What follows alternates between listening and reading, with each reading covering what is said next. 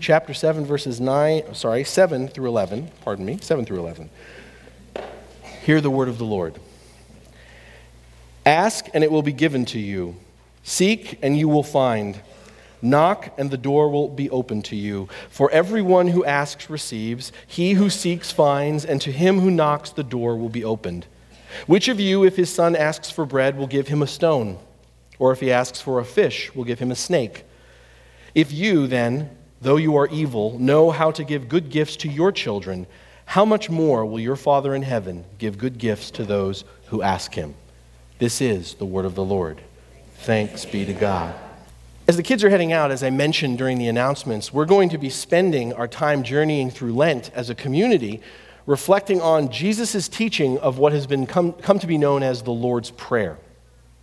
If you don't know this, we find the Lord's Prayer in two of the four Gospels. We find it in Matthew and in Luke. And our study is going to be focused primarily on Matthew's account of this prayer, even though there's not all that much difference between the two versions.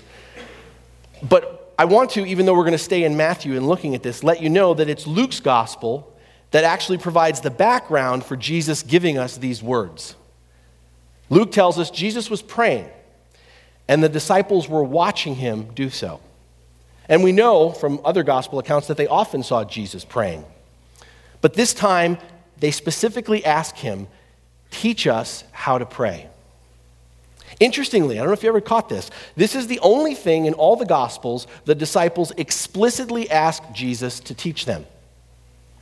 They never ask how to do a Bible study, they never ask how to heal another person, they never ask how to teach about the kingdom. They never ask how to worship, they ask how to pray. What stood out more than anything else about Jesus, what impacted the disciples about how Jesus lived, worked, and acted, was his prayer life. And I think this distinction elevates the significance in our lives of this prayer in general and of the words of this prayer in particular. I mean, ever since Jesus taught these 57 words to his disciples, no other sentences have shaped so much of humanity like this prayer. For many of us, these are the first words that we committed to memory as children in learning about faith. And these are often the last words spoken by those taking their last breath in this life. In the body of Christ, while there is, as we know, diversity on so many different points of doctrine, our shared witness and faith is linked through our common use of this prayer. These words are recited by every believer in every Christian service from baptism to burial. Right now, right now, someone somewhere is praying these words, this prayer. Given the vast number of Christians across the globe, statistically, this is a certainty. This prayer is a cornerstone of our faith. And Jesus begins in Matthew chapter 6, if you want to just glance at it. Jesus begins by telling us, This then is how you pray. Jesus starts by saying, This then is how you pray. Many of us tend to struggle to struggle or be uncomfortable with prayer. Uh, for those of us who do struggle, it's as if we keep approaching God like it's a first time relationship.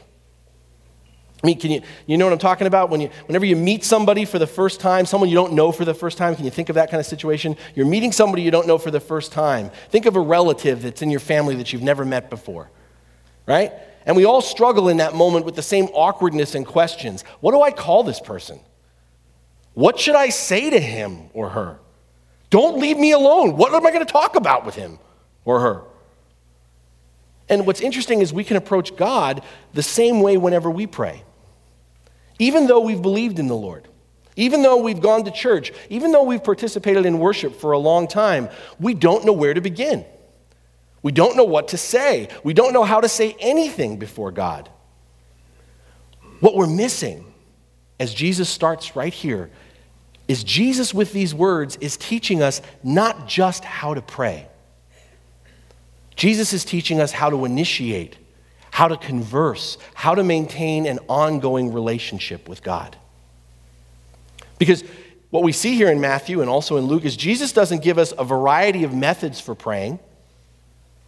Jesus gives us the model, the means of address, and the conversational topics for talking with, for relating to God. Now, I want to be clear this isn't the only prayer we can offer to God, but what Jesus gives us here is a framework a filter, if you will, through which we can process our attitudes, our thoughts, and our desires when it comes to God. In other words, I want you to see the Lord's Prayer as supplying the grammar for our conversations with God. Whether we write out what we want to say or whether we spontaneously talk to God off the cuff, we are only speaking God's language when our prayers conform to the pattern of conversation contained in the Lord's Prayer. This is our grammar for prayer. From the foundation of these words comes the vocabulary for other forms of conversation with God contemplative prayer, intercessory prayer, all other forms of prayer come from the foundation of these words. And so as we begin, it's worth pausing where we are with this prayer. I mean, these words are so ingrained into our consciousness and our practice. It's all too easy to pray the Lord's Prayer without paying a whole lot of attention to its meaning. And so I ask you again to reflect for a moment. Do you recite or do you pray the Lord's Prayer? Has the prayer as a whole have the individual phrases of this prayer lost their meaning for us? Do we even stop and think about each petition as we pray? Do we only interpret each phrase in one way? I really want us in these next couple of weeks as we move towards Holy Week, as we move towards Easter, to really be open and it's, it's going to take some effort because, again, we're just so used to this prayer. I want us to be open as Jesus teaches us what, not only what each petition can mean for us, but I want us to be willing to learn how to talk to God, how to be shaped by what we pray. You don't even have to look down at your Bible. You know, after Jesus says, This then is how you should pray, how it starts Our Father.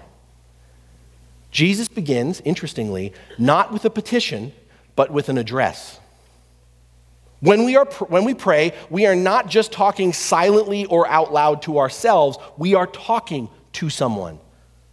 There is another person on the other end of that line. And that person is not just God, it is the Father. My friends, believing in God is one thing. Knowing God as Father is another. We can look at creation. Many, we, many of us have at one point in our lives. Many of us have friends with, who, who this is their encounter with, with God. We can look at creation, and in looking at creation, I mean, if you really get caught up in the majesty and the intricacy of it, we can deduce a creator.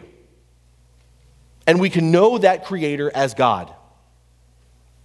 But our ability to perceive who God is in relationship to us ends there. Claiming God through creation and being claimed by God in salvation are not the same thing. It is only when our eyes are opened and the Son is revealed to us, when we discover Jesus is looking at us, looking for us, that Jesus came for us, that we can know God as the Father. When we say Father, what I want you to hear is we are first speaking about Jesus' relationship to God. To call God Father is not a declaration of gender. God is not a male. It's a declaration about the inner life of God. The inner life of God, the relational, familial, communal nature of God as uniquely both Father and Son, and yet inseparably one. When Jesus refers to God, he refers to God when he's not teaching us how to pray. When Jesus refers to God, he doesn't refer to God as our Father, he refers to God as my Father. Underscoring the fact that we can only know God as the Father through Jesus. However, we address God not just as a father or the father, Jesus tells us to say, our father. Do you let that sink in for a second? Through Christ, we have an access to a level of relationship with God that is personal and intimate. However, pay attention to what Jesus teaches us. As Jesus teaches us to pray, we are not sons and daughters in the singular, but rather sons and daughters in the plural. Our Father. Jesus does not teach us to pray, My Father who art in heaven but our Father. This is important because we live in a fractured world, a world filled with people and yet defined by relationships that are broken and disconnected, by feelings of isolation and loneliness. Through this prayer, the first words, Our Father, Jesus is reminding us we are never alone. God is not a private father but a common father to the whole world. Whether the whole world acknowledges him as such or not, God is our father. And one implication of praying our father is the encouragement that we're never alone in our prayers. We are always praying together. We are always praying together, whether or not we're in the same room, occupying the same space. We are always praying together as the body of Christ, the communion of saints, the family of God.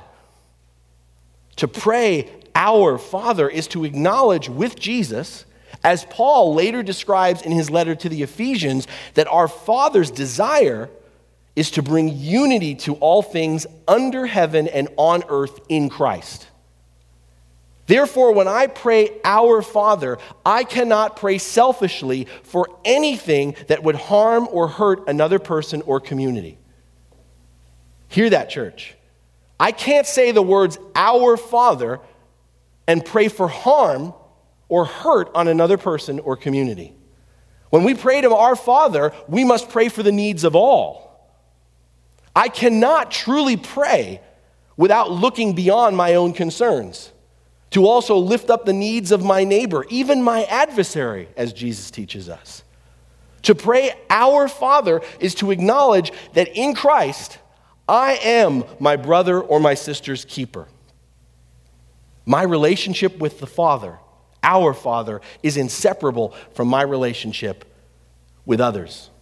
And this lines up, right? Isn't this what Jesus teaches us later when he sums up the law? The greatest commandment love the Lord your God with all your heart, mind, soul, and strength, and love your neighbor as yourself. Inseparable. Inseparable.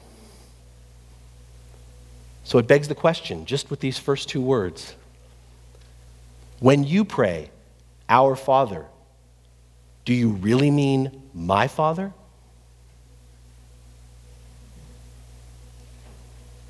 How self absorbed is our prayer life? How self absorbed is our prayer life? Do we allow the way we address our Father to influence how we see, how we pray, how we live with each other? If I'm honest, and I can only talk about myself. If I'm honest, I'm quick to pray for my issues, my relationship with God, my family, my concerns, but I am slow in remembering or even considering what is going on with everyone else. And you may say, but you're a pastor. And my response would be when I get into pastor mode, yes, I pray for you. But when I'm not in pastor mode and I'm just being Chris, as if there's any separation. I'm quick to think of myself, my needs, my relationship to God, and I'm slow to remember, if I can even call it to mind at all, the needs of other people around me, let alone the needs of other people around me in this big wide world. But what we need to hear is the Lord's Prayer is a prayer not just for an individual in the body of Christ. The Lord's Prayer is not a prayer just for an individual in the body of Christ. It is primarily a crying out from the whole body of Christ to God as our Father together. It is primarily an intercession from all of us for all of us and for this earth as a whole. When we address God, we need to pause and make an effort to pray for people and situations that don't directly affect us. but of which we are connected to as fellow children of our Father. Because when I pray for others before our Father, it is my first step in getting involved, in engaging those people relationally too, and allowing our Father through me, through us, to meet their needs. Throughout this, as I go along, I'm going to give you um, something that I really want you to encourage you to practice for this week because Lent is about listening, learning, and practicing. And I've asked, if you were here on Ash Wednesday, for us to focus on the Lord's Prayer. So here's the first thing. If you want to write it down, want to blow it off, your choice. I want to encourage you to focus on the Lord's Prayer, and as you do, focus on Our Father as an intercessory prayer this week. When you start to pray that prayer, when you say those first two words, I want you to think in an intercessory way and pray in an intercessory way. You see, because when Jesus teaches us to address God as our Father, it's not in the sense that God is ours by right of possession, right? Our Father. To pray our Father is to recognize not our possession of God, but God's possession of us. The privilege of His choosing of us. And that's why the complete address that Jesus gives us when we speak to God is not just our Father, but it's our Father who art in heaven. We think of the word heaven and we look up, right? We look up. We think of heaven as the space way up there. And if we were to go outside, we'd go way out there. We think of heaven in this way. When we think of heaven like that, it's only natural for us to perceive God as being distant, far away from us. And so, when we pray, we treat God as if he were a long way off and we offer our prayers like ammunition from a shotgun, shooting upward, spraying heaven with a barrage of requests repeated over and over Father God, Father God, Father God, Father God, Father God. And when we get desperate, we enlist everyone and anyone we can think of in the hopes of increasing our prayer shot. Figuring the more fire we launch up in the general direction of heaven, the more likely we'll hit the mark and get God's attention. But to view God in this way, as distant and far away, is to ignore or deny our address of Him, as Jesus teaches us, as our Father. To pray our Father, once again, speaks of the immediacy, the nearness. The theological word is the immanence of God. By adding who art in heaven, Jesus is not teaching us that God is far away from us in terms of his location or his presence. God is our Father. God is near, near us. God is with us, as close as a loving parent. And yet, our Father is in heaven. That is, God our Father is transcendent. God our Father is above and beyond us in terms of his position, his essence, to break this down, we are created in our Father's image, but we are not like God. You get it? We are created in our Father's image, but we are not like God. Maybe we can perceive this tension. It's not perfect, but maybe we can perceive this tension in a similar degree to our parent child relationships. I would argue a good and loving parent is close to his or her children, right? You got to be close to your children to listen to them, you spend time with them, you talk with them. But I would also argue a good and loving parent is also, by nature of their role, removed from childhood. A good parent needs to be an adult and not act like a child. They need to be an adult and not act like a child in order to be in the position to advise, to nurture, to discipline. So we can be close, but we can be apart at the same time. Beloved, God our Father is more than the projection of our aspirations and our experiences. He is our Father who art in heaven, which means his thoughts are not our thoughts. His ways are not our ways. Our Father's residence is not confined to the walls of any church or temple we build.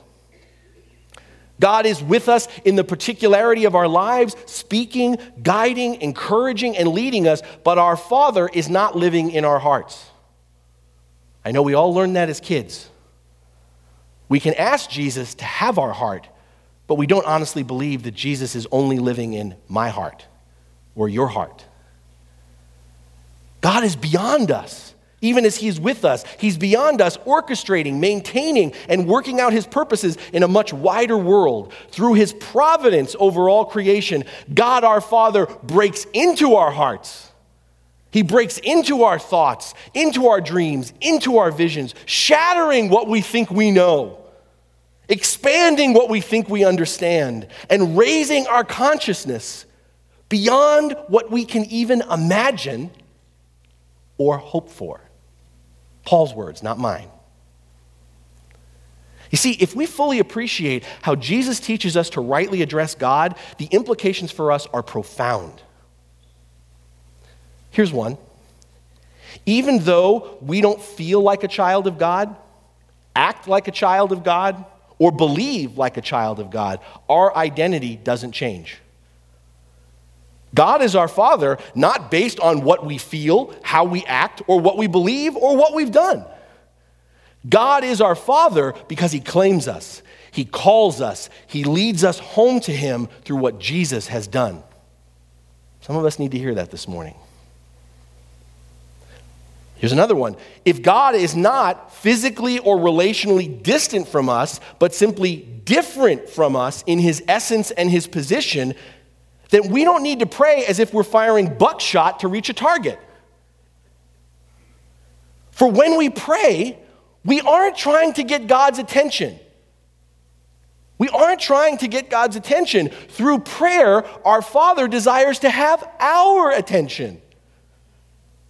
In His providence, His eye is always upon us. By His Spirit, our Father continually guides us. The purpose of prayer, then, this is so critical. Please hear this this morning. The purpose of prayer, then, is not getting what we want. The purpose of prayer, and you see it through the fullness of what Jesus teaches here. I hope you see it through these next couple of weeks. The purpose of prayer is bending our lives toward God to better know and be in the center of the Lord's character and will and in that place, discerning what God wants for us. The purpose of prayer is not what we want, but discerning what God wants for us. And by us, I don't just mean me and you, I mean all of us.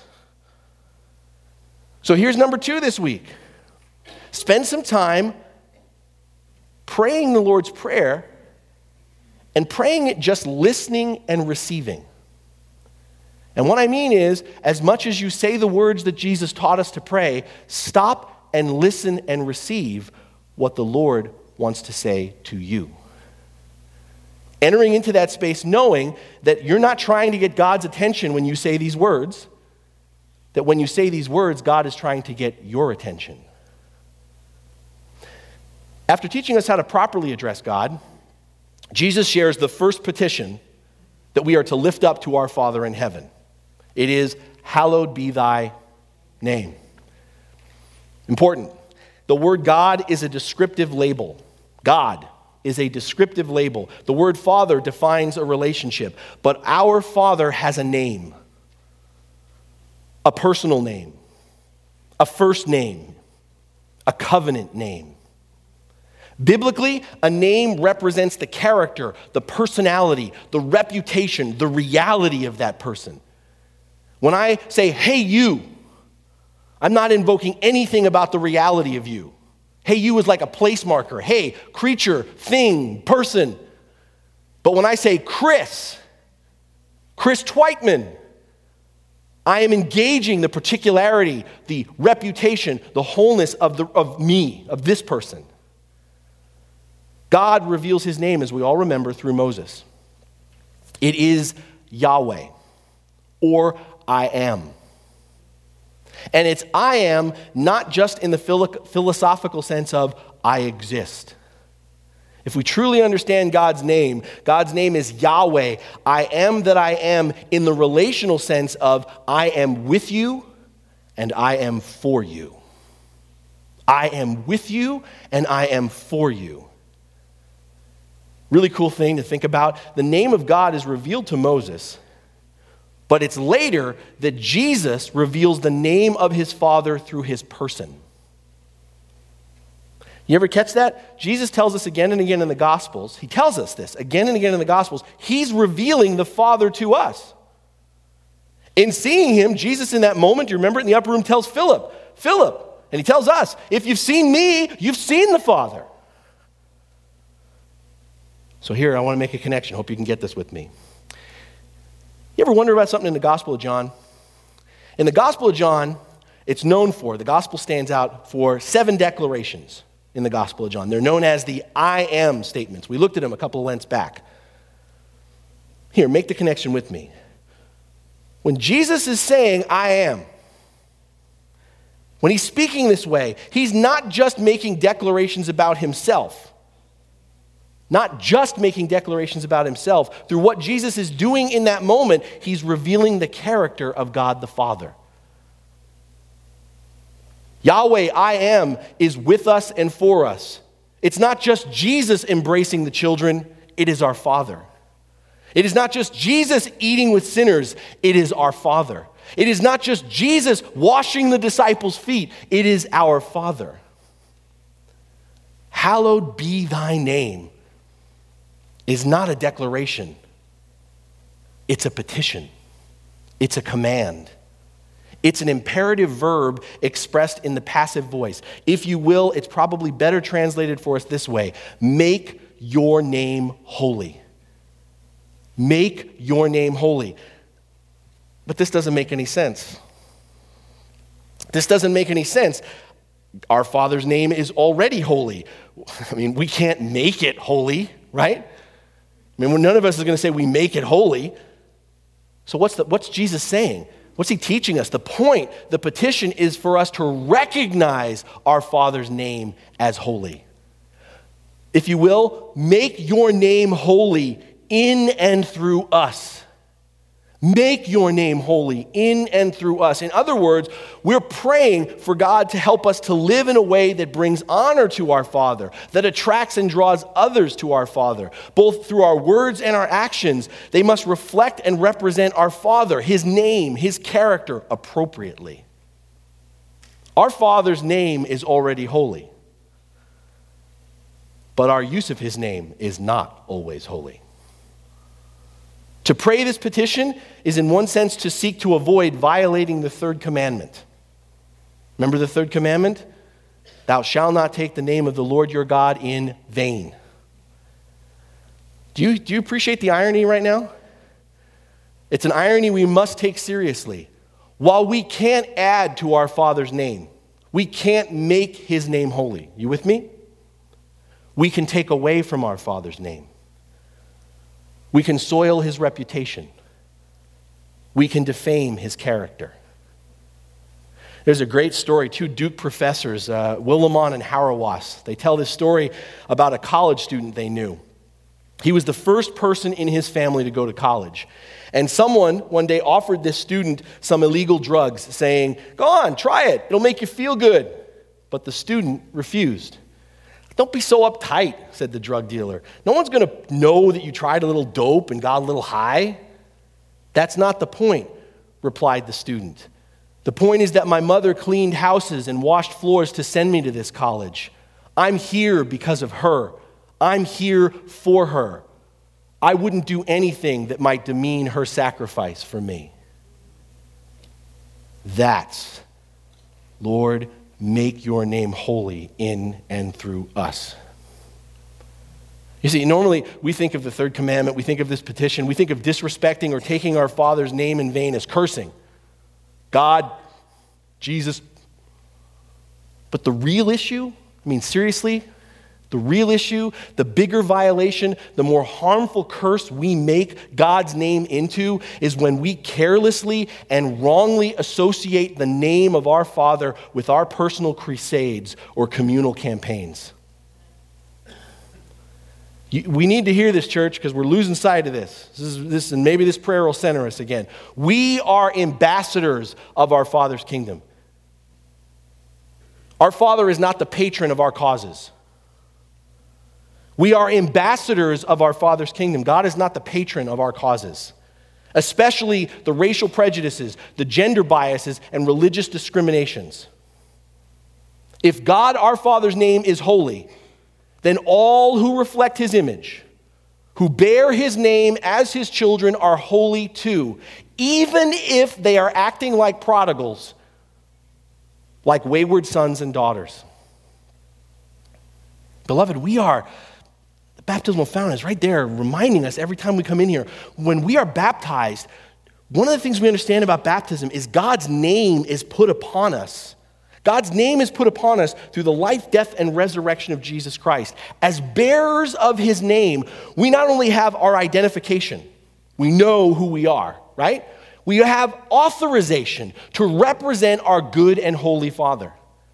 It is our responsibility as children of our Father to honor and live up to the family name. To honor and live up to the family name. Now, if we're starting to get a little uncomfortable, remember this is a petition, right? It's a request made to our Father make your name holy in and through us. We can't make God's name holy by our own will and effort. Only our Father can do this. When we pray, Hallowed be thy name, we are submitting to the work of our Father to make us holy as he is holy. Praying this petition, if you will, is an admission of our continuing need for God's grace, recognizing we aren't just saved by grace, it's grace by grace that we're being conformed into the character of Christ. The theological term for this that you probably have heard before is sanctification. And sanctification means sacred, being set apart. When we pray this prayer, we're praying for our sanctification, that through the power and persistence of the Holy Spirit, we are being empowered to respond to God's holiness, to have our whole life reflect our Father's holiness. And my friends, this transformation doesn't just come through saying words, this transformation comes through our worship. We pray for our Father to make his name holy in and through us, and our Father answers that prayer as we worship Him. Worship is not just a service on a Sunday, but worship is through every breath we take, every move we make. We worship through how we live our lives before God our Father. St. Augustine once wrote it this way What we adore, we imitate.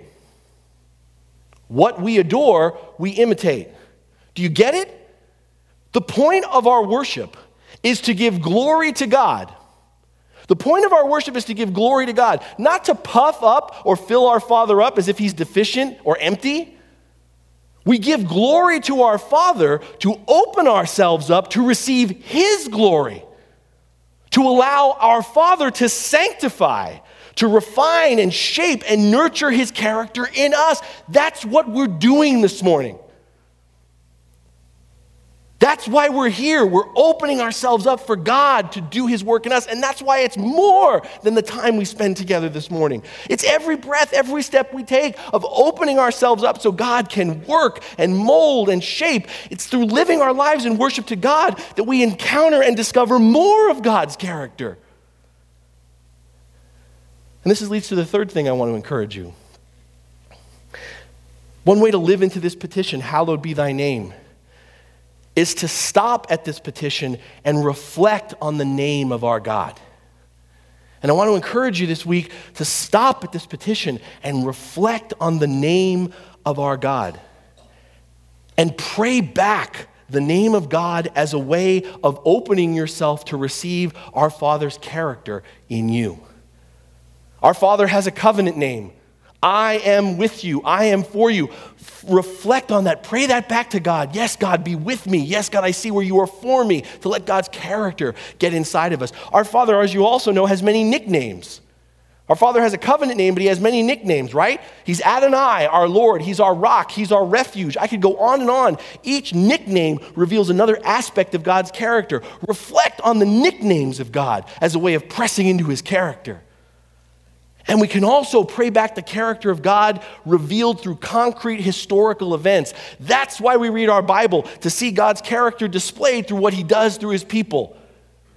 So don't just remember the Exodus, pray the Exodus as if it was God's character at work in your life. God, in the same way that you liberated your people once from slavery, liberate me, set me free, break the chains in my life, because you are the God who sets people free.